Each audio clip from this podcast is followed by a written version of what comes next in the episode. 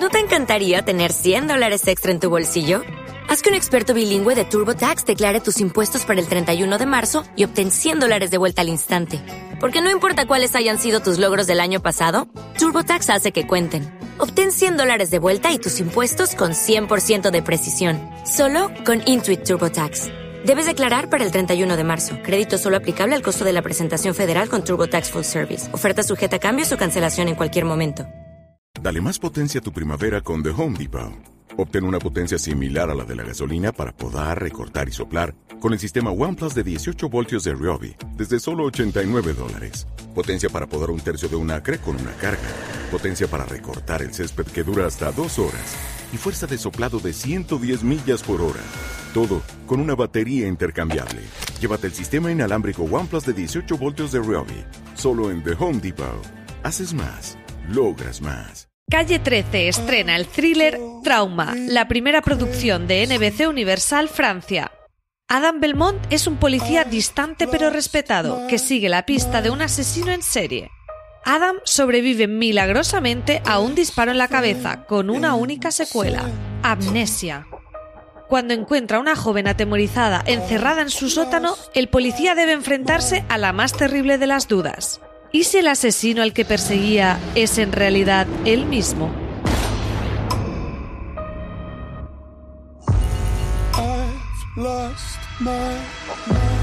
Adam, ¿sabe dónde está?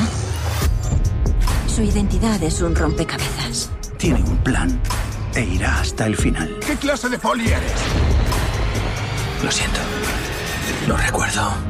Llega Trauma a Calle 13 el próximo 2 de diciembre con doble episodio. Y ese mismo día podrás disfrutar de la serie completa bajo demanda en los servicios de todos los operadores.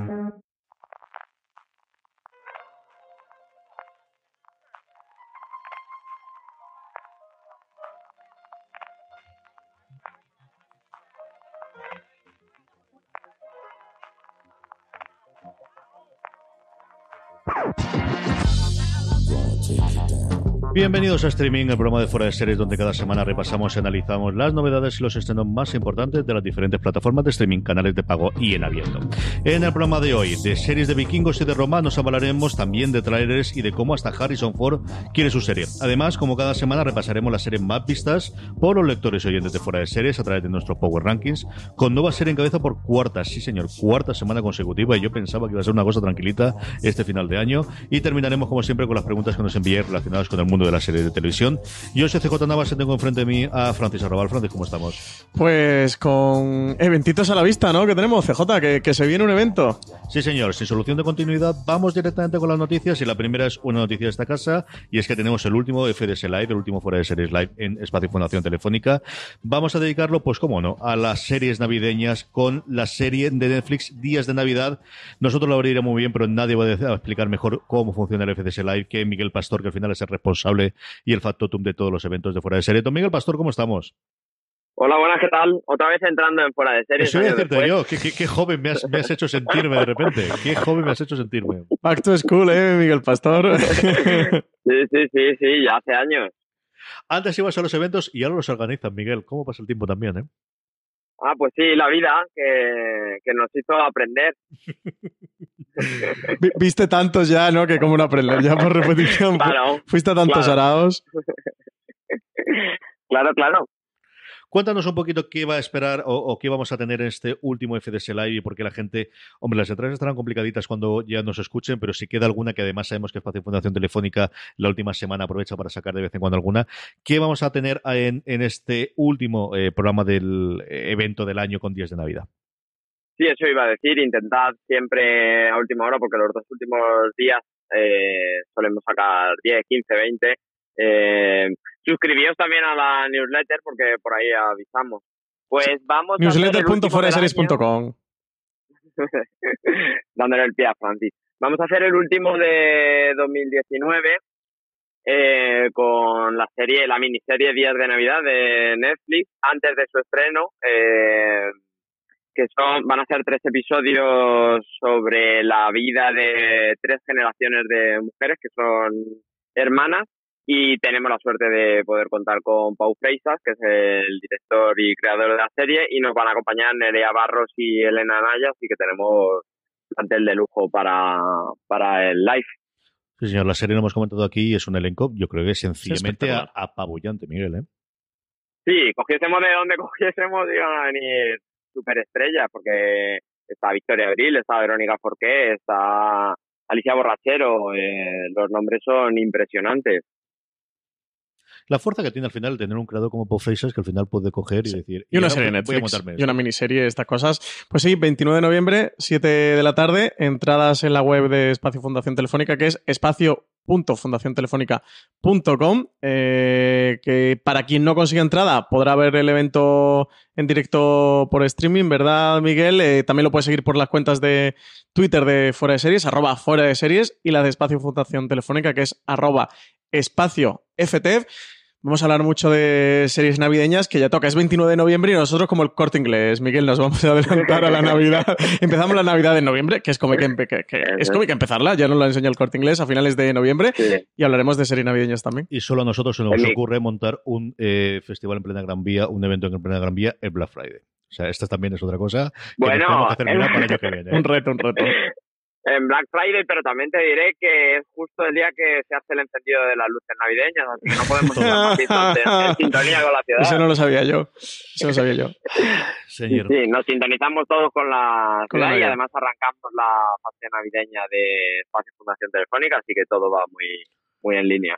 Sí, señor. En diciembre descantaremos para coger muchas fuerzas para volver en un 2020 con un montón de eventos y un montón de cosas más. ¿Verdad que sí, Miguel? Pues sí, además eh, al final de este evento anunciaremos el de enero, que ya está preparado porque hay que empezar el año pronto.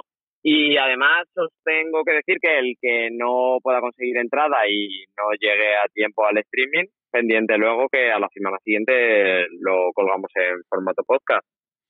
Sí, señor. Don Miguel Pastor, que ha sido un verdadero placer volver a recordar esos viejos tiempos cuando hablábamos de la radio y, podíamos entrar. Un abrazo muy fuerte y nada, nos vemos en la Cuídate mucho. Hasta luego. Chao, Miguel. Chao. Ay, la nostalgia. Como nos dirían, luego lo comentaremos que nos dijo yo mi report también. Sí, señor. La Casa de Papel, arrasa los premios Iris 2019. ¿Y a quién le interesa esto, Francis? Pues a la Casa de Papel, que es la que se ha ido con los brazos llenos de los premios Iris 2019, los premios de la Academia de Televisión Española, unos premios de nuevo que tienen como punto gracioso, que son los premios de la Academia de Televisión y no han sido retransmitidos por ninguna cadena de televisión. La gran triunfadora fue La Casa de Papel, serie que se llevó Netflix en, en 2019 de, de Antena 3 que se llevó los premios a Mejor Actor para Álvaro Morte, Mejor Actriz para Alba Flores, Mejor Dirección para Jesús Colmenar, Alberto Bazzano, Javier Quintas y Coldo Serra y Mejor Producción para Cristina López Ferrar, además de Mejor Ficción arrasando en casi todas las categorías en las que competía la Casa de Papel. Solo se le escapó el galardón de mejor guion, que fue para Pepe Coira por la serie de Movistar Plus Hierro, que venía de recibir el Ondas a mejor serie exaequo con Ar de Madrid. Y por su parte, la víctima número 8 recibió el premio Iris del jurado Antonio Bercero a la mejor dirección de ficción. Sí, señor. Recordemos que aquí actriz, eh, perdón, dirección, guion y producción está todo mezclado. Es decir, en guion encuentras hierro igual que encuentras el hormiguero, o encuentras gente hablando, o encuentras donde comen dos en la televisión española. En producción tienes la casa de papel, igual que tienes a la caza Monte Perdido, pero también Masterchef Celebrity o Masters de la Reforma en Antena 3. Y posteriormente en dirección, pues eso, tienes a, todo el, elenco de dirección, como comentaba Francis, de la casa de papel, igual que tienes a Marisol Navarro y Antonio González por la voz, a Masterchef Celebrity, o donde comen dos de nuevo, o, presunto culpable en Antena 3. Lo que no tiene ninguna es de Mediaset, porque no están aquí dentro, es decir, unos sí, pues se pelearon con la academia.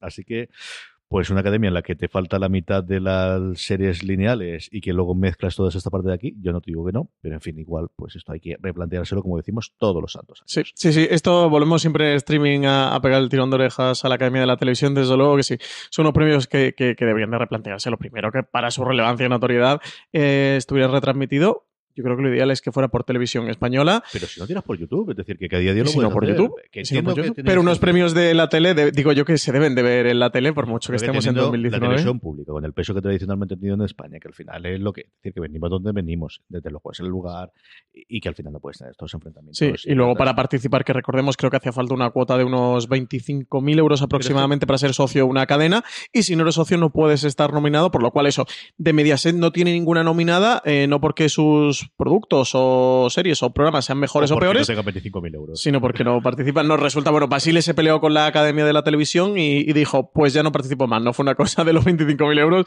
sino una cuestión de, hubo unos tira y aflojas eh, con Antena 3 y una época en la que Basile empezó a, o decidió enfadarse con, con, todo lo que había a su alrededor, que no fuera la propia Mediaset, o a lo mejor también la propia Mediaset, y, y empezó a partir peras con distintas instituciones. Una de ellas fue la Academia de la Televisión.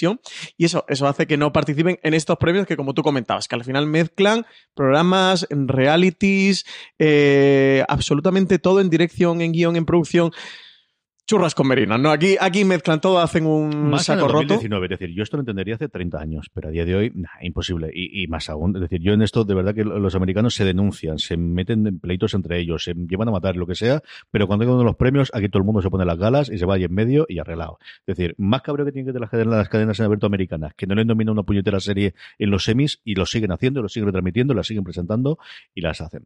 En fin, vamos que tenemos un millón de cosas más que cabrearnos de nuevo con los series. La primera, bueno, pues notición de la semana en cuanto a nombres. Es cierto que ya estamos acostumbrados a todo, pero sigue habiendo estas grandes estrellas del Hollywood clásico como Harrison Ford, que nos sigue sorprendiendo de alguna forma, que tenga, bueno, pues la adaptación de televisión de The Staircase. Tuvimos hace un año a Julia Roberts, ahora Harrison Ford es la próxima estrella del cine que parece que vas a dar el salto a la televisión, eh, una exclusiva que daba Variety. El actor ha fichado como protagonista de la adaptación de The Star Case como serie de ficción que está desarrollando la productora Napurna Televisión. Sería el primer papel recurrente de Harrison Ford en la televisión, en el que ya había participado, que ha participado en varios episodios como Amor a la Americana, El Virginiano o La Ley del Revólver, todas ellas emitidas a lo largo de los años 60, principio de los 70, antes de que empezara su carrera cinematográfica. Recordemos que The Star Case es una serie documental que dirigió el director francés Jean-Xavier Lestrade en 2004 y por el que recibió el premio Peabody, en el que sigue el juicio del novelista Michael Peterson acusado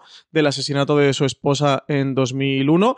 Este proyecto de ficción de The Star Case está escrito por Antonio Campos que ya estuvo nominado a la Palma de Oro en Cannes por sus películas After School y The Last 15, eh, y que se encuentra actualmente en, en, la mesa de varias cadenas. Un proyecto que está dando vueltas por cadenas, por plataformas de streaming y que, parece que está empujando por hacerse con los derechos, CJ. Sí, Stargate fue una serie que se adelantó a su tiempo antes de que llegase la, oleada de, True Crime, tanto en podcast como en miniseries, que tuvo un resurgimiento el año pasado, en el 2018, cuando Netflix decidió darle a unos episodios adicionales, la incorporó a su catálogo internacional. Están disponibles todos los episodios, los 13 que forman, tanto los clásicos, como decía Francis, grabados eh, hace en el 2004, como los actuales. Es una grandísima miniserie de los últimos. ¿Vale la pena? Pues dentro de orden. Pero vamos, desde luego la serie clásica, por lo que supuso y por ver que al principio pues tienes mucho de las partes iniciales de lo que a día de hoy es uno de los grandes géneros de documental como es el True Crime, ¿no? Eh, de un nombre a otro, Clay Owen, al que hemos visto en, en, en más recientemente también, eh, Bill Clinton va a ser definitivamente la gran incorporación que nos faltaba por saber de este American Crime Story Impeachment, la tercera temporada de la, de la serie antológica eh, que va a llegar dentro de poco, además coincidiendo con el año electoral americano. Lo, hemos visto recientemente en The en la serie de Steven Soderbergh. Aquí en American Crime Story Impeachment, después de anunciar los fichajes de Benny Feldstein con Mónica Lewinsky, de Sarah Paulson como Linda Tripp y de Anna Leigh Gashford como Paula Jones, FX ha confirmado que, el actor británico Clay Fowen va a ser el encargado de interpretar a Bill Clinton en esta tercera entrega de American Crime Story titulada Impeachment, que está ahora muy de moda con todo lo que está ocurriendo con el presidente Trump. Una serie que se va a centrar en el proceso de revocación del mandato del entonces presidente de los Estados Unidos en 1998. La temporada va a explorar los puntos de vista de las mujeres que se vieron envueltas en el escándalo y va a usar como fuente el libro A Vast Conspiracy de Jeffrey Tobin, quien también es el autor de The Run of His Life, la obra que sirvió de guía para The People vs. O.J. Simpson, que fue la primera temporada de American Crime Story. La guionista será Sarah Burgess, que se encargará de la escritura de los episodios, y Levinsky va a ejercer como productora. Eso era una de las cosas que decía eh, inicialmente, que sin Levinsky, sin la implicación de ella o sin de alguna forma el, que ella estuviese en el proyecto como mínimo dando la autorización, o de alguna forma diciendo si continuamos por aquí, no pensaba hacerlo bajo ningún concepto Ryan Murphy, de hecho por eso se adelantó al final, más todos los problemas que tuvo la, temporada de Katrina, que no sabemos cómo iba a ocurrir, o, o el resto, pero estarás definitivamente. Si me ha hecho rejuvenecer eh, la parte inicial cuando hablando con, Miguel Pastor, ni os voy a contar cuándo me he enterado que, pues eso, una de las grandes sagas literarias de, la fantasía, de los, eh, bueno, pues los relatos originales son de, los 60, si no recuerdo mal la memoria, Francisco no le dirá exactamente, el rey de Milnimoné con su espada, con Stonebringer, con todo el universo creado en su momento por, por que va a ser transformada en serie. Sí, a, a principio de la década de los 60, ¿no? Arrancó eh, como esta saga, como relato corto de la revista Science Fantasy, pues va a ser adaptación, nueva serie de literaria de las sagas de, fantasía. Eh, aquí tenemos la obra de Michael Moorcock, tú comentabas, CJ, de Elric de Melny eh, pese a que de momento no cuenta con un canal una plataforma que se haya interesado por hacerse con la idea, ya se ha decidido que tanto Glenn Matsara, eh, quien, actualmente se, se, encuentra desarrollando la adaptación de la Torre Oscura, con, como Van Weymouth será lo encargado de que, y los que van a dirigir la redacción de los guiones de esta serie. Recordemos que Glenn Matsara ha estado en The Walking Dead y ha sido uno de los showrunners que, que han pasado por The Walking Dead. Y bueno, un proyecto que se empieza a poner en pie, eso de momento no tiene cadena, que sí que tiene una saga de fantasía de mucha entidad como esta de Elric de Melniboné, que tiene dos grandes nombres en los guiones, como son Glenn Matsara y como es Van Wilmot. Sí, señor, que toda la generación rolera de mi época recuerda Stonebringer, el, el, juego de rol que al final era uno de los primeros que salieron aquí junto con el Son los Anillos y bueno, la, primera generación, evidentemente, de, de Señor de, de, Dragones y Mazmorras era un juego que, se, que tenía, bueno,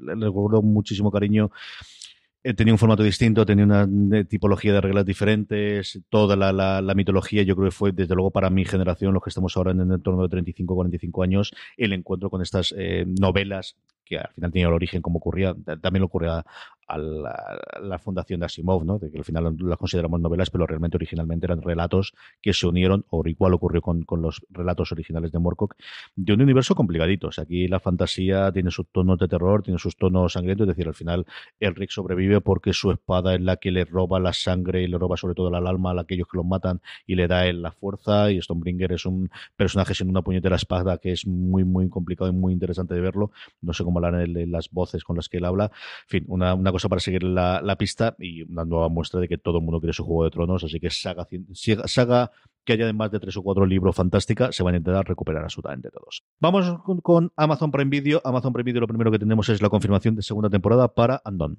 Después de un final abierto, una destacable primera temporada, pues tenemos noticia que Amazon Prime Video por fin ha decidido renovar Anton por una segunda entrega. Una de las noticias que, nos han hecho bastantes seguidores de Fuera Series, si sabíamos algo, si Anton iba a continuar, si no, si tenía segunda temporada, si no, pues ya tenemos confirmación oficial por parte de Amazon Prime Video que esta serie animada de Rafael Bob Waxberg y Kit Purdy, que sorprendió a los espectadores. Esta serie con elementos de ciencia ficción y viajes en el tiempo, con un gran anclaje en la realidad de esta animación rotoscópica, pues eso, pues va, va a continuar. Además, Amazon Prime Video también habría firmado un contrato de desarrollo con Kate Purdy, co-creadora de la serie, que encontró la inspiración para contar una historia muy personal para ella después de escribir un episodio de Boya Horseman, serie en la que es responsable del episodio Time Arrow.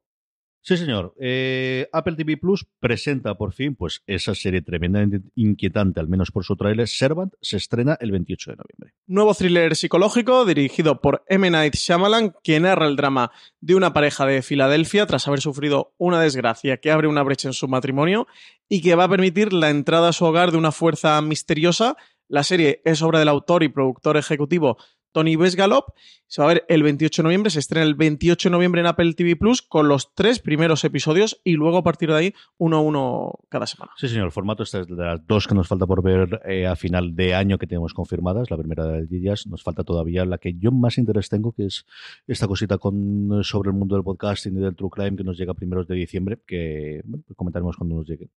HBO España, mm, no tenemos estreno, pero sí tenemos un tráiler. ¿Y qué tráiler? La nueva serie de Armando Iannucci, el creador de The Fit, el creación de VIP, unido a Hugh Laurie hilarante como pocos Avenue 5, la nueva serie del creador de VIP.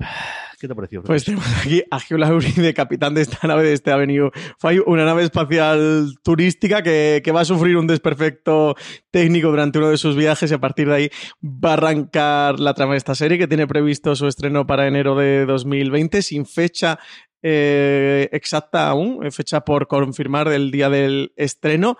Tiene una pintaza, nuevo proyecto de Armando Iannucci dentro de HBO y un Hugh Laurie desatado, ¿eh? Aquí eh, él está completamente desatado, pasándoselo muy bien, tiene muy buena pinta. La, premisa es, bueno, pues está loca, como que Hugh Laurie sea el capitán de, una nave de viajes espaciales, de, de, viajes espaciales turísticos, y a partir de ahí el trailer tiene muy buena pinta, muy de comedia de enredos, ¿no? De que se va a liando la pelota cada vez más. Y de muchos insultos por el camino, un Josh Gad haciendo de un multimillonario, venido para arriba, yo creo que se han reído absolutamente todo muy Silicon Valley por, por momentos. A mí me ha gustado muchísimo. A yo creo que esta no tardará demasiado en estrenarse enero, febrero, como mucho no lo tiene nada más. A ver si nos confirma algo HBO de aquí hasta finales de, año, antes de diciembre, que sepamos la fecha de estreno. Filming, vamos con ello. 26 de noviembre estrenan la, eh, directamente la, la, temporada de The Accident. Pues llega mañana, eh, martes 26 de noviembre. Va a llegar tanto en versión original como doblada al español. Una miniserie de cuatro episodios que actualmente está en emisión en Reino Unido y que se ha convertido en el estreno más visto del año en Channel 4. Se trata de la última creación de Jack Thorne, uno de los guionistas británicos de moda, gracias al éxito de series británicas como The Virtus y el estreno de la adaptación televisiva de La Materia Oscura.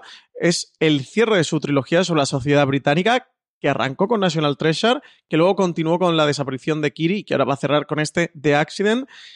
La serie está protagonizada por Sarah Lancashire y Sitze Babin-Natsen, que es la protagonista de, Borgen, para los que hemos disfrutado Borgen, que tiene un nombre tan difícil de pronunciar para un español como yo. Y la serie está ambientada en un pequeño pueblo galés que es sacudido por una catástrofe que ha acabado con la vida de ocho niños y un hombre tras el derrumbe de una gran construcción que debía traer riqueza y puestos de trabajo a la zona. Movistar Plus, lo primero que tenemos es el estreno, por fin, de una serie. Mira que dio vueltas a estos Estados Unidos y ya da más vueltas todavía para llegar aquí. Se estrenó en verano en, en, Showtime. Llegar a ser Dios en Florida, que es como se ha llamado aquí la serie, llega a la primera temporada el 25 de noviembre. Kirsten Dunst protagoniza esta serie, una comedia negra sobre el sueño americano convertido en negocio. Se ambienta en Florida en 1992, donde Crystal Stubbs trabaja en el parque acuático de un pequeño pueblo de Orlando para ganar un escaso sueldo con el que mantener a su familia mientras su marido, cansado de su anodino trabajo en una compañía de seguros, se deja seducir por la promesa de una vida mejor de la mano de la Funders American Merchandise, una empresa multimillonaria basada en una estafa piramidal que busca captar seguidores locales y si Kirsten Dunst fuera poco, completa el reparto Alexander Skarsgård. Y tenemos ya fecha de estreno de la quinta temporada de Better Call Saul para todos aquellos que nos hemos quedado descolgados. Pues mira, tenemos ya la fecha para remontar y para reincorporarnos a esta serie de la que todo el mundo que sigue viéndola sigue hablando maravilla. Otra de las fechas que no nos han parado de preguntar en streaming, ¿eh? de cuándo se va a estrenar la quinta temporada de, de Better Call Saul. Eso quisiera yo saber, era lo que, lo que respondía, que sabes que soy fan de bot, una de mis series favoritas en emisión. Bueno, pues va a ser en el canal original en Estados Unidos, en MC el 23 de febrero. Llegará un día después aquí a España de la mano de Movistar Plus, 24 de febrero, como ya es habitual en Movistar, que cada una de las temporadas la, la, ha estado trayendo al día siguiente. Y bueno, serie que nos cuenta esa transición de Jimmy McGill a Saul Goodman, que conocimos en Breaking Bad, y que parece que en esta quinta temporada va a eclosionar más que nunca. Netflix, más gigante de rojo que nunca, madre mía de mi alma, la cantidad de cosas que tenemos y las, las que hemos tenido que seleccionar al final, Francis, porque ha sido la semana sí, que es una locura de noticias de Netflix. Vamos eh. para allá. Primero, para eh, fantasía y alegría de más de la mitad de la redacción de Fuera de Series, una serie de RuPaul, AG and the Queen, fecha de estreno y teaser. Pues sí, el popular presentador y drag queen RuPaul Charles va a dar el salto al terreno de la ficción con AG and the Queen, una serie de 10 episodios que va a estrenar Netflix el 10 de enero de 2020 para regocijo de Álvaro Nieva, que, que no para de bailar en la, en la No redacción. exclusivamente, pero sí. y esperar a que llegue el 10 de enero eh, para poder ver esta serie. En ella, eh, RuPaul va a interpretar a Ruby Red, una estrella del drag, venida menos que viaja por Estados Unidos de bolo en bolo, mientras cuida de un niño huérfano de 11 años llamado AG y al que va a dar vida el joven actor Itzy Gaspers. La serie está creada por Michael Patrick King junto con el propio RuPaul y la serie también nos va a mostrar eh, a Robert Lee, el hombre tras el maquillaje y la peluca de Ruby, que sueña con abrir su propio club nocturno de drags. Los vikingos han funcionado tan bien que van a tener un spin-off en Netflix llamado Vikingos Valhalla. Pues va a terminar en su sexta temporada la serie. Ahora, en nada, en un par de semanitas, eh, llega Vikingos a TNT con la primera parte de la sexta temporada. Recordemos que, que Vikingos desde la cuarta temporada, si no me equivoco, divide cada una de sus temporadas en dos tandas de 10 episodios, por lo cual Todavía le quedan 20 episodios por delante, que no está mal, ¿eh? que ya estamos anunciando el final de Vikingos, pero que todavía le queda mucho. Sabíamos que tenían intención de expandir su universo televisivo, que está lejos de desaparecer, y Netflix ya, eh, ya habría dado luz verde a la primera serie basada en este universo de vikingos. Va a ser Vikingos Valhalla, un spin-off creado también por Michael Hurst, que va a transcurrir 100 años después de los sucesos de la serie original y que se va a centrar en un nuevo grupo de personajes históricos. Black Summer, que fue un éxito en su momento en su primera temporada para Netflix, tenemos ya confirmación de la segunda. Pues más zombies, zombies, zombies y más zombies. CJ, como si no tuviéramos suficientes con The Walking Dead, con todo el universo de The Walking Dead, pues segunda temporada para Black Summer, que va a tener ocho episodios, cuya producción se va a iniciar el próximo año en la ciudad canadiense de Alberta, que ya fue el lugar de rodaje de la primera temporada. Y en esta ocasión, el dúo de creadores y showrunners de la primera, Carl Schaffer y John Himes, se separan quedando la serie solamente en manos de, John Himes, que va a seguir al frente de ella. Hablábamos al principio del programa con Miguel Pastor del absoluto impresionante elenco que tiene Días de Navidad, qué no decir del Inocente, la nueva serie española, qué barbaridad y qué barbaridad el trío protagonista. Nueva serie española original de Netflix, otra que sumamos más a la producción de, Netflix en, España, que ya llevamos una buena lista. Esta va a estar creada por Oriol Paulo y coescrita por el mismo Paulo, junto a Jordi Vallejo y Guillén Clua. Se inicia el, el, rodaje, ya empezó la semana pasada, ya justo han empezado el rodaje. La serie está protagonizada por Mario Casas, Aura Garrido y Alexandra Jiménez. Va a ser un thriller que va a adaptar la novela homónima de Harlan Coben que tiene como centro a una pareja que se va a ver obligada a rehacer su vida por segunda vez después de recibir una perturbadora noticia que de momento desconocemos cuál es.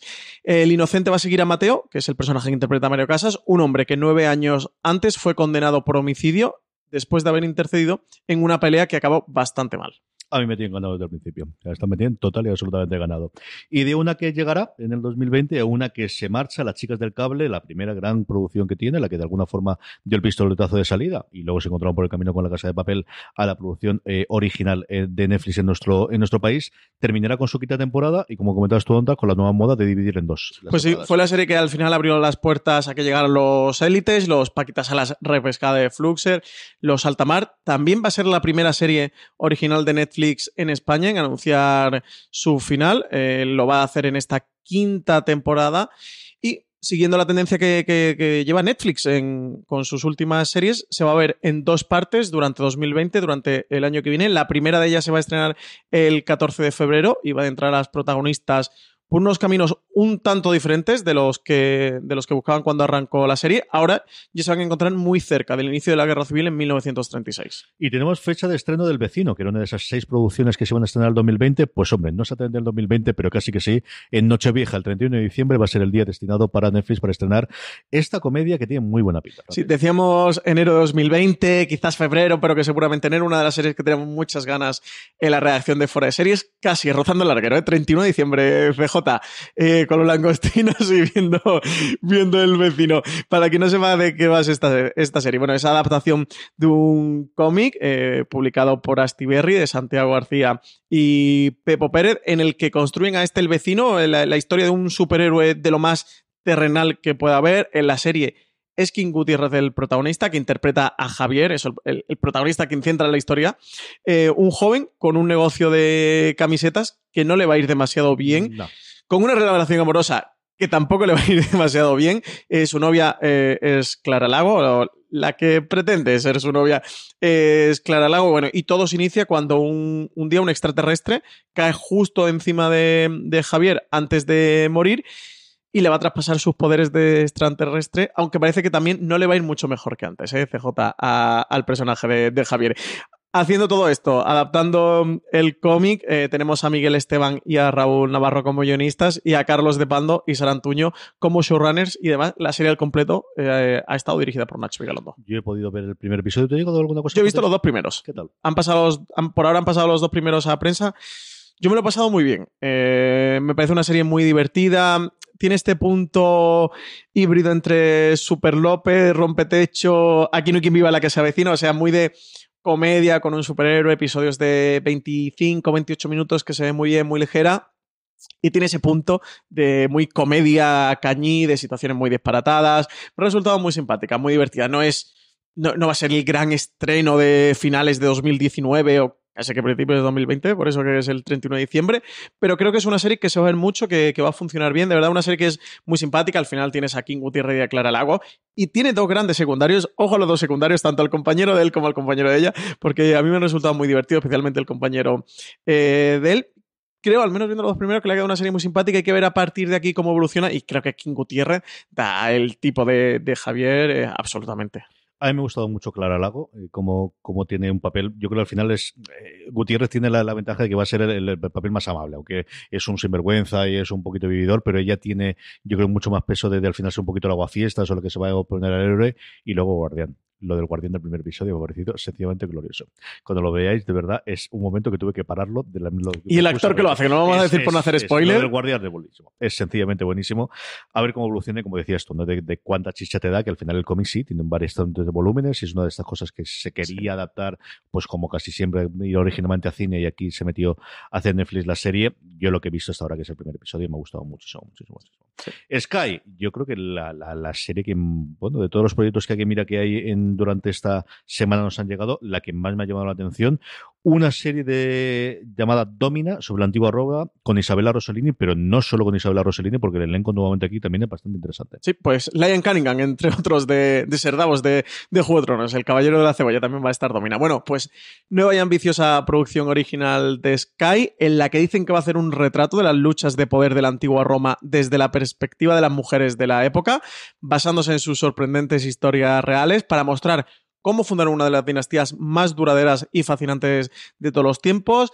En 10 episodios que va a tener esta primera temporada de, de Domina, dicen que va a seguir el extraordinario ascenso de Livia Drusila, una, mejor, una mujer, disculpad, que superó una infancia marcada por el asesinato de Julio César y que luchó contra todo lo que tenía en contra hasta llegar a convertirse en la emperatriz más poderosa e influyente de Roma.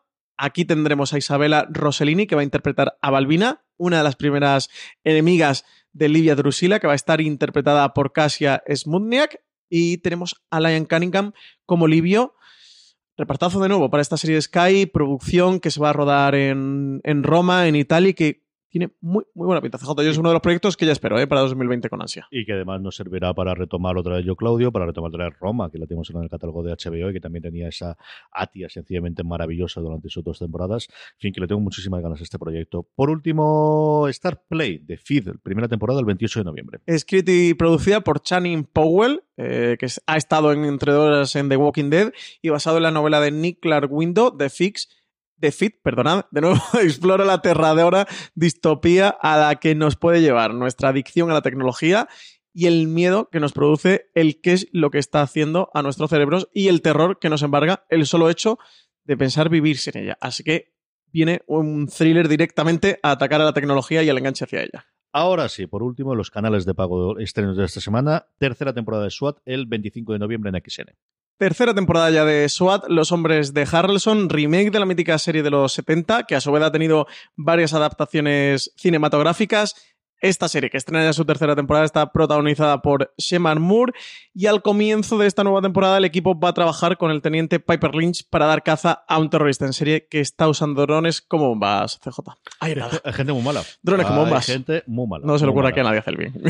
Ya el 1 de diciembre, fun, fun, fun, ya nos metemos en diciembre para los dos últimos estrenos que tenemos de canales de pago. La, el primero, la primera temporada de Bullets en AXN Now. producción enmarcada en el género Nordic Noir y que va a ser estrenada en AXN Now eh, de forma exclusiva. Este espacio de contenido bajo demanda del canal AXN. Detrás de la producción de Bullet se encuentran los responsables de series como Bron el Puente, The Killing o la trilogía Millennium. Y Bullets es un thriller dramático centrado en dos mujeres de mundos distintos y sin embargo unidas por su propio destino. Y también el 1 de diciembre, en TNT en este caso, nos llega la sexta temporada de The Flash. Sexta ya, ¿eh? Para el superhéroe más rápido del universo DC. Pues nada, 1 de diciembre en TNT los domingos por la mañana la van a poner. De todo lo anterior, Francis, ¿con qué te quedas?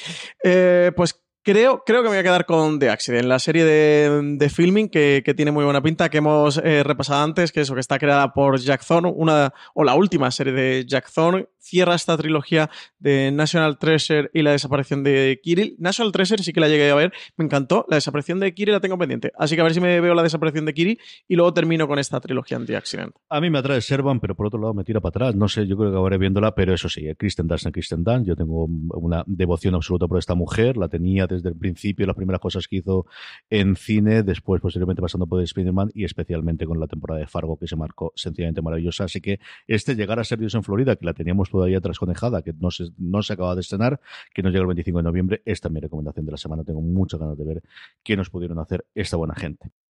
Vamos ya con el Power Rankings, vamos ya con las series más vistas, como os decíamos antes, con novedades y directamente la cabeza. Estamos una época en la que de repente mm, no hay tanto cambio en la parte baja, las que están del puesto 2 al 8, 7, dependiendo de la semana, hay movimientos, pero no hay tanta entrada. Hay, hay, por ejemplo, sí, la última entrada grande es en el séptimo puesto, pero la cabeza cambia toda la santa semana con una serie nueva que entra semana tras semana. Nos han bajado nuestro Watchmen, ¿eh, CJ? Nos lo han bajado. Sí, sí, la verdad. Yo creo que fue decirlo del principio de no en ninguna que chico. Pues nada, yo no sé si lo hacer por la puñeta o el que sería. En fin, unos Power Rankings, como siempre os digo, que hacemos a través de una encuesta semanal en foradeseries.com, donde os invitamos a que nos toquéis las tres series que más os han gustado de las que habéis visto esa semana. La forma más sencilla de que no se os pase y de que esa forma os dé tiempo para poder votarlas y que vuestras series favoritas estén muy alto es que os unáis a nuestro grupo de Telegram, telegram.me barra fuera de series, donde más de 1100 personas forman parte y hablan diariamente sobre el universo de las series de televisión. Eh, Francis, la décima de Good Place vuelve a entrar a puntito, puntito, puntito de despedirse, una serie que disfrutamos en España gracias a Netflix. Sí, justo el, este viernes pasado emitió el noveno episodio ya para un navideño hasta el decimotercer episodio que será con el que acabe la serie. Nada, nos quedan ya cuatro episodios, CJ, poquito a poquito, ¿eh? Sí, señor. Y, se nos acaba de y a ver qué hace Mike Sur a partir de ahora, ¿sí? A ver qué tal. Novena posición para Mr. Robot, serie que está emitiendo su última temporada, que está en Movistar Plus que entra en nuestro Power Ranking y en las preguntas de los oyentes nos han preguntado por ella. ¿eh? luego por alusiones CJ que tú que, la estás viendo. La podemos sacar, sí, lo que pasa es que la tengo yo demasiado retrasada. Eh, están hablando la poquita gente que queda, al final es pues estas cosas refulgentes. Yo lo he comentado varias veces, fue el mismo fenómeno en Estados Unidos, al menos su primera temporada con, con el año siguiente, el, cuento de la criada pues eso, refurgió demasiado fuerte la primera temporada, la segunda tuvo su más y su menos, especialmente con la crítica y la gente que la abandonó, y, se está quedando un poquito pasado, aunque yo creo que se está retomando, sobre todo para hablar de final de, año, y en fuera de serie la verdad es que estamos haciendo bastante cobertura, hablamos de ya al principio, Valentina escribió precisamente sobre el episodio de la última semana también, en el octavo puesto, el método Comiskey se deja seis, ni más ni menos, el efecto Netflix. Bueno, pues su segunda temporada, que ha funcionado muy bien. A ver qué tal ahora con los Globos de Oro, donde el año pasado le funcionó muy, muy, muy, bien. Triunfó, absolutamente. Y si tenemos posición para The Deuce, serie de HBO España, de nuevo entra The Deuce, ya sí que debe de haber terminado, ¿no? Concluida, sí, señor. Ya están todas sus temporadas, sus tres temporadas finalmente eh, de la obra de David Simon. Y que al final, como suele pasar con la serie de Simons, eh, ha hecho menos ruido al final de y ha tenido menos seguimiento del que se le esperaba, al final que siempre lleva acompañado un proyecto con el nombre de David Simon. Pero luego tienen muchísima cola y se, siguen viendo durante muchísimo tiempo, que yo creo que es la gran ventaja que tienen también estas series. Yo creo que pues tampoco nos sorprende nada, sube cuatro puestos con respecto a la semana pasada, se queda en el puesto número 6 de End of the Fucking World después de estrenar su segunda temporada en Netflix. Y una sube los zombies de The Walking Dead hasta la quinta posición. Sigo tres episodios atrasados, CJ, porque es que ya no puedo más con los zombies. Pero María Santón, Rich y Fintano me han dicho que me ponga con ella, ¿eh? que los últimos episodios han sido potentísimos, que tengo que verlos. Así que, ¿qué voy a hacer yo?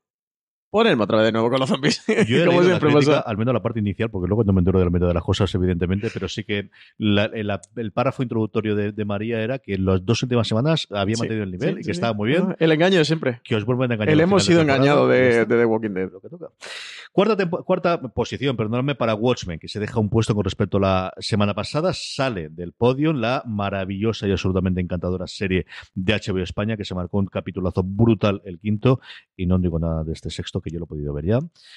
Ese quinto episodio y no la bajan una posición. CJ, tú sabes que para mí los seguidores de Fuera de Serie son los mejores, los oyentes son los mejores, los lectores son los mejores. Pero sus días. Pero Aquí yo creo que también es nuestra obligación decirle a la gente cuándo se equivoca y aquí se están equivocando. ¿Cómo que Watchmen bajar una posición en el Power Ranking con ese quinto episodio? Tirón de orejas, CJ. Tirón de orejas a los oyentes. Pero bueno, la, las tres que están arriba no están nada mal, ¿eh? ¿Qué tenemos en el 3? Tercera posición, La Materia Oscura, que también baja con respecto a la semana pasada. Pero La Materia Oscura nada más y nada menos. A mí me da mucha alegría. Se ve que la gente se sigue cogiendo, pero en el puesto número 2, subiendo dos puestos con respecto a la semana pasada, Succession, la mejor serie del año sencillamente en HBO España. Y que se sigue hablando de ella, que se sigue viendo, como nos demuestra este Power Ranking de estas cosas, eh, por, la que, por la que hacemos el Power Ranking, porque nos sorprende que, que Succession se esté viendo como se está viendo eh, ahora. Hemos dado el tirón de orejas a los que no han votado Watchmen. Felicitamos, aplaudimos a los que han votado Succession eh, y que la están viendo porque es una de las mejores series de 2019, Y al final, pues eso, el, el sumarse ahora, la gente que se ha ido de alta de HBO porque se coinciden varias series, como por ejemplo la que nos falta por nombrar la 1, que están viendo, que le hemos dado la paliza por activa, por pasiva, por perifrástica, y lo que vamos a dar de aquí a final de año, a ver las nominaciones de los Globos de Oro que hay, los top 10, yo creo que Succession va a ser una de las 5 o 6 series que va a aparecer prácticamente en todas, y un, como decíamos al principio, una nueva primera eh, reina en el puesto número uno de Power Rankings. Pues una reina está de- también de las gordas, ¿eh? Ricky Morty, primera posición de nuestro Power Ranking, ha entrado directa a la primera posición, directa ha pasado como del 40 al 1, como decían los 40 principales. Serie que se está emitiendo los lunes a 9 menos cuarto en el canal TNT y disponible también en los servicios bajo demanda de los operadores donde está TNT. Y serie que también está disponible en HBO España con esta mm, cuarta temporada que ha empezado con dos episodios buenos, pero quizás un poquito más por debajo del listón de, de Ricky Morty. A ver qué nos trae hoy lunes en el tercer episodio, que tenemos ahí a Richie Fintano haciendo las críticas episódicas en fuera de series, episodio episodio, semana a semana. Yo para mí es una de mis series favoritas, sin duda, Ricky Morty. Así que primera posición para ella. y que además ha tenido un, vector de crecimiento sencillamente brutal, desde la primera hasta la tercera temporada, y, y al final yo creo que es uno de los lugares eh, que saben dónde están. Yo creo que esta es una temporada complicada después de esa renovación por 70 episodios, de cuánto pueden hacer meter referencias, cuánto pueden hacer referencias a la cultura pop.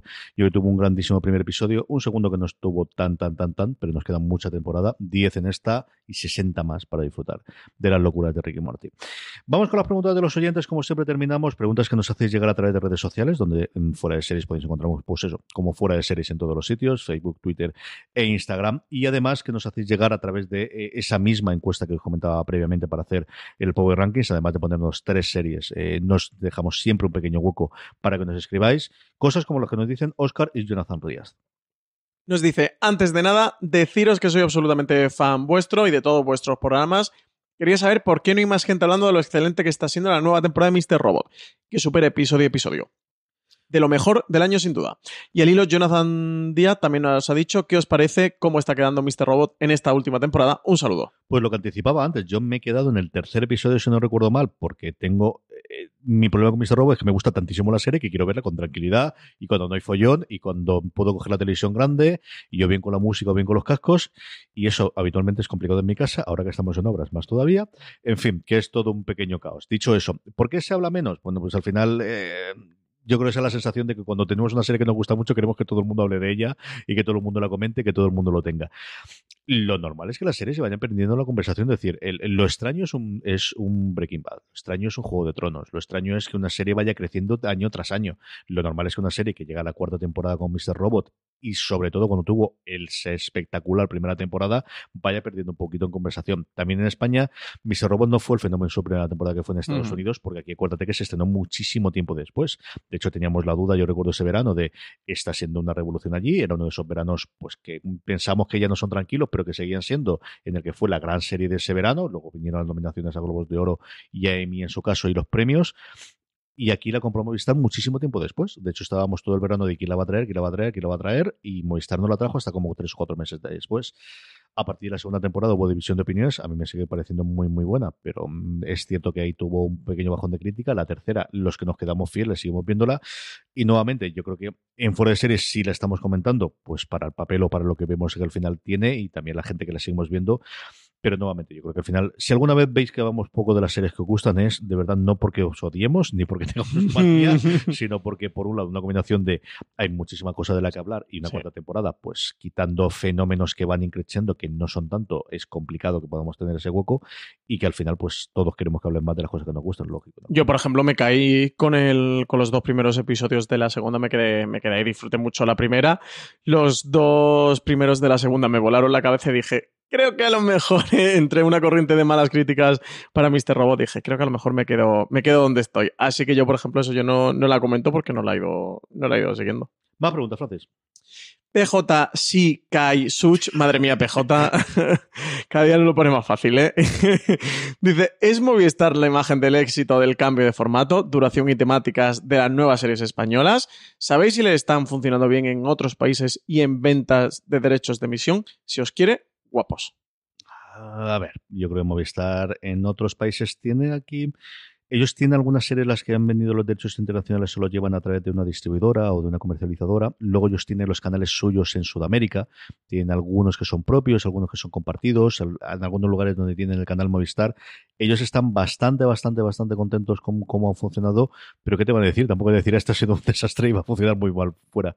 Yo creo que en cuanto a formatos, sí han estado trasteando un poquito, pero tampoco es que hayas tenido una grandísima revolución de, de, de formato. Yo si tuviese que pensar al final, creo que, que, la producción de Netflix es la que quizás ha cogido más fuerza en cuanto a tener formatos distintos o tener tipo de series diferentes. Yo creo que ellos, lo que sí que creo es que esas dudas que podíamos tener en el primer año de si esto no le funciona, van a cerrar la producción original en cuestión de 12 meses, eso parece que están, esos fantasmas totalmente orientados. Sí, ya han venido para quedarse al menos lo que todo el mundo dice que son 4 o 5 años, que es muchísimo plazo. El plan más menos, ¿no? al final que tienen las grandes como como mínimo. Yo creo que Movistar llegó un momento en el que o se sumaba al carro o lo dejaba pasar. Ellos vieron claro de que tenían que subirse, que tenían que tener ese contenido propio. Yo creo en general, y aquí de nuevo no tenemos números en la mano porque han dado muy poquitos números. Los poquitos números que han dado los tenéis en fuera de series. Hubo una presentación en el Afron que hizo Movistar el año pasado en septiembre que dieron unos números con unos porcentajes, con unos totales, que lo equipararon con un Barça Madrid, del cual sabíamos los datos que habían hecho y a partir de ahí hicimos la juja de, de extraer los datos y sabemos que el primer episodio de La Peste, no sé si lo habían visto un millón trescientos mil espectadores, un millón y medio, que sobre los aproximadamente 4 millones de abonados que tiene Movistar no está, nada mal, pero eso es el primer episodio. Yo los datos que daban era de primer episodio. Luego con Ar de Madrid eh, dieron algún dato más porque quisieron sacar pecho porque la serie había funcionado muy bien. De hecho, los números, eh, si no recuerdo mal, porque los dimos por fuera de series y de hecho en streaming lo comentamos en su momento, mejoraban los de la peste. Esos son dos ejemplos de los que podemos decir que les ha funcionado, que les ha funcionado bien. Eh, daban datos del resto de series porque lo daban todos comparados con la peste. De si la peste es el 100%, pues el resto es el 83 o el 75. Eso lo tenéis en fuera de series y os respondo de cabeza. Yo creo que en general les ha funcionado bien. Creo que la estrategia de producción propia, si tienes una buena infraestructura y eres capaz de rentabilizarla, se rentabiliza mucho en una época que, vemos que, la cultura popular mainstream son las series de televisión, de que todo el mundo habla de series, que todo el mundo consume series. Lo que hay que conseguir es que vean tus series y para una plataforma como Movistar, que pensad que su negocio no solo tiene las series, sino que lo tiene en la fibra, en los teléfonos móviles, al final estos pack fusión que ellos hacen en intentar hacer un negocio total, de que tengas el móvil, de que tengas la fibra, de que tengas la tele. Yo creo que es una estrategia ganadora y una estrategia que les está funcionando. De nuevo, esto para firmarlo hay que tener unos números en la mano que, que, no, que no salen de, de Movistar internamente. Yo creo que las series, con su más o menos, mm, que podemos, yo creo que podemos afirmar, no CJ, que, que han aprobado ¿no? en el plan de producción original, el plan de producción propia. Sí, yo creo que la otra cosa que contaba PJ, que es en cuanto a la duración y la temática, yo creo que ahí han hecho mucho más efecto las plataformas y la posibilidad de vender internacionalmente estas series eh, y la pérdida de anunciantes de la forma tradicionalmente Es decir, tú no montas a tres media estudios y cortas los, los episodios que vayas a tener, si no es porque, por un lado, no tienes la publicidad que tenías previamente en el pase del lineal y, segundo, no tienes esa efecto que has visto de hasta cierto punto de Paquita Salas, pero fundamentalmente de la casa de papel, más allá de lo que haya hecho Movistar. Yo creo que es una tendencia global y mundial lo que te hace el, apostar por otras temáticas, apostar por otras duraciones, apostar por otro tipo de, ficciones o de otro tipo de funcionamiento, porque tienes otro mercado diferente del que tradicionalmente ha sido el tuyo, que ha sido la, emisión en lineal de las series y arreglado. Sí, yo en cuanto si es una imagen del éxito del cambio de formato, no, creo que tampoco ellos han cambiado mucho, ¿no? No sé, CJ, tu perspectiva que tienes, pero bueno, al final están haciendo un poco lo que, lo que se está haciendo en el mundo y lo que hace Netflix. Que la fuerza y el tipo de comedia que están haciendo, bueno, pues quizás no, sí, pero mira lo que has hecho, es muy un Louis, o es muy un Master of None, o es muy un. Pero que aquí no se había hecho. Un Seinfeld. bueno, que fue de Jorge Sanz. Eso es. Que era de Canal Plus en su momento. Sí, el fin de la comedia, sí me apura, El fin de la comedia.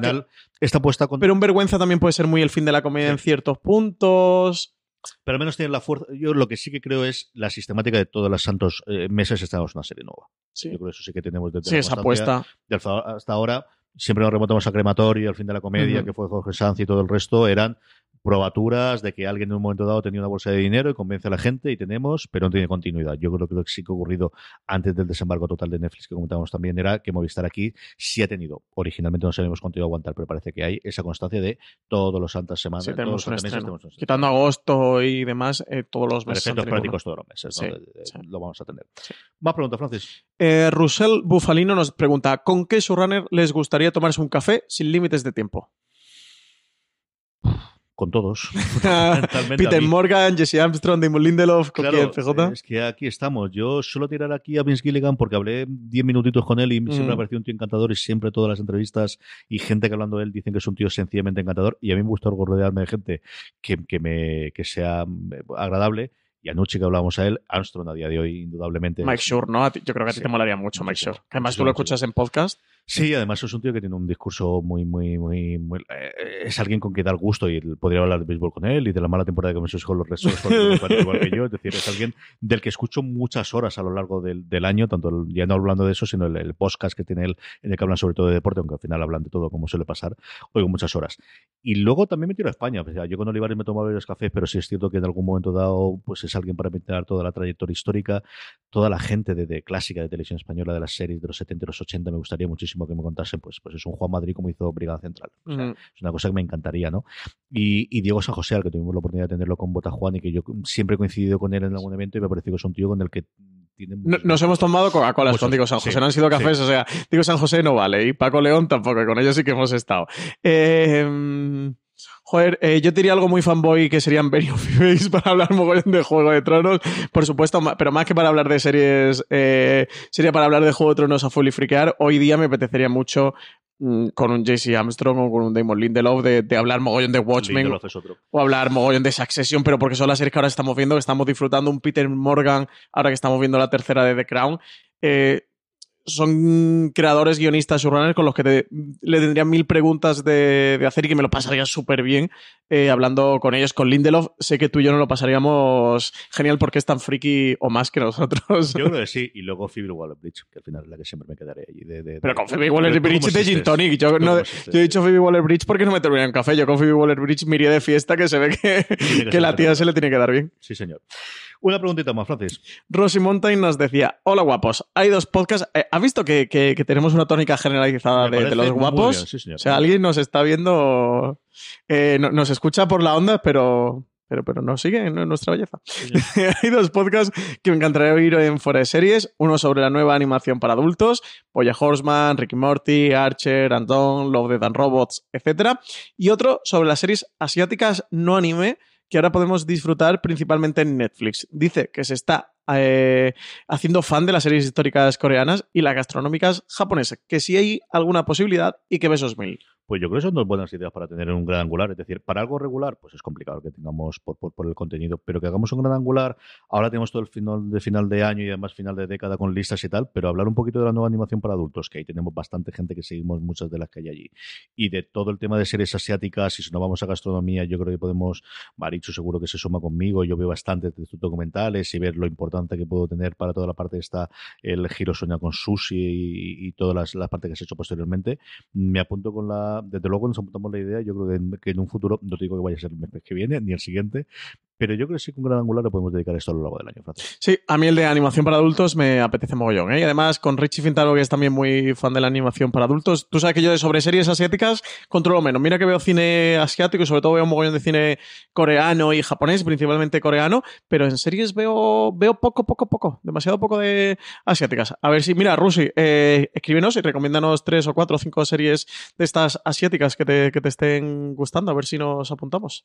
Perfecto, pues Francis, esta semana, ¿qué podemos disfrutar en Fuera de Series? Empezamos por la cadena de podcast. Pues tenemos un gran angular mañana. Eh, no sé si contar y hacer spoiler, CJ, o, hacer a la gente que, que vaya al podcatcher y, y al reproductor de podcast y refresque. Eso queda muy feo cuando tú eres oyente. ¿Quieres decirlo? Díselo, Sí. Luego, ¿Quieres decirlo? Además de recompensa para la gente Este que gordo, hasta ¿eh? ahora, que la gente que duró hasta ahora, sí. hay que- Este es un gran angular muy gordo. Bueno, pues vamos a tener un, un gran angular centrado en filming con Jaume Ripoll, eh, con nosotros, con CJ y conmigo. Jaume Ripoll, que es cofundador de Filming y director editorial, el encargado de seleccionar las series que va a, a Filming, el encargado de comprar esas series que van a Filming y un programa en el que hablamos con él sobre qué tiene que tener una serie para ir a filming, cómo es el proceso de, de, compra, que nos cuenta un montón de anécdotas, que nos habla sobre sus series favoritas en la plataforma, que hablamos de las series que han estrenado durante este año, que nos da también por ahí alguna exclusivita que, que podéis ver en fuera de series.com. Un programa, creo que sencillamente, eh, es que está feo que yo lo diga, voy a decir un programa espectacular, CJ, pero está sí. feo que yo diga que es espectacular. Porque al final Yoma es la persona que, que es la responsable de, de, de, todo el contenido editorial y de todas las series y de ese catálogo que se han creado en los últimos seis años en series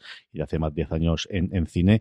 Tiene cuatro o cinco titulares maravillosos que suenan a lo demás del. Sí, ha sido un placer grabar con él. De verdad que ha sido. De hecho, nos ha propuesto de que, de que volvamos a grabar, así que grabaremos más con él. A lo mejor incorporamos a John Ripoll como, como colaborador de los podcasts de Fuera de Series. Tendremos el miércoles, como estamos haciendo desde su primer episodio, el recap del sexto episodio de Watchmen, que Francis sigue sin ver y no puedo comentarle nada todavía. y el review de la temporada 10A, porque estas cosas de la A y la B. La primera parte de Walking Dead. De The Walking Dead.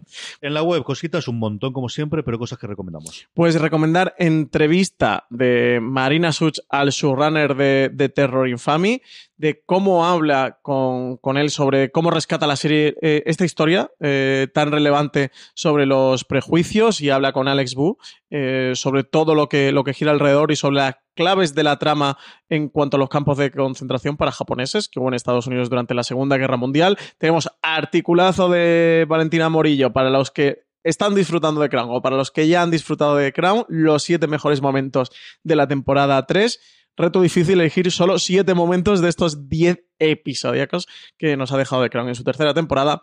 Y por último, un artículo de Álvaro Nieva. Toy Boy cristaliza cuatro años de crisis para la ficción de Antena 3. También articulazo de Álvaro Nieva, donde analiza el descenso en audiencias de, de la última eh, o el último estreno en ficción en Antena 3 y de cómo eh, los últimos estrenos, los estrenos durante los últimos cuatro años parece que no terminan de cuajar, que no terminan de, consolidarse. Ha estado haciendo un estudio sistemático de, audiencias y de verdad un, muy buen artículo para comprender cómo está la televisión española en abierto, cómo están las series en la televisión española en abierto, cómo está también Telecinco, cómo está Televisión Española y cómo le está yendo Antena 3.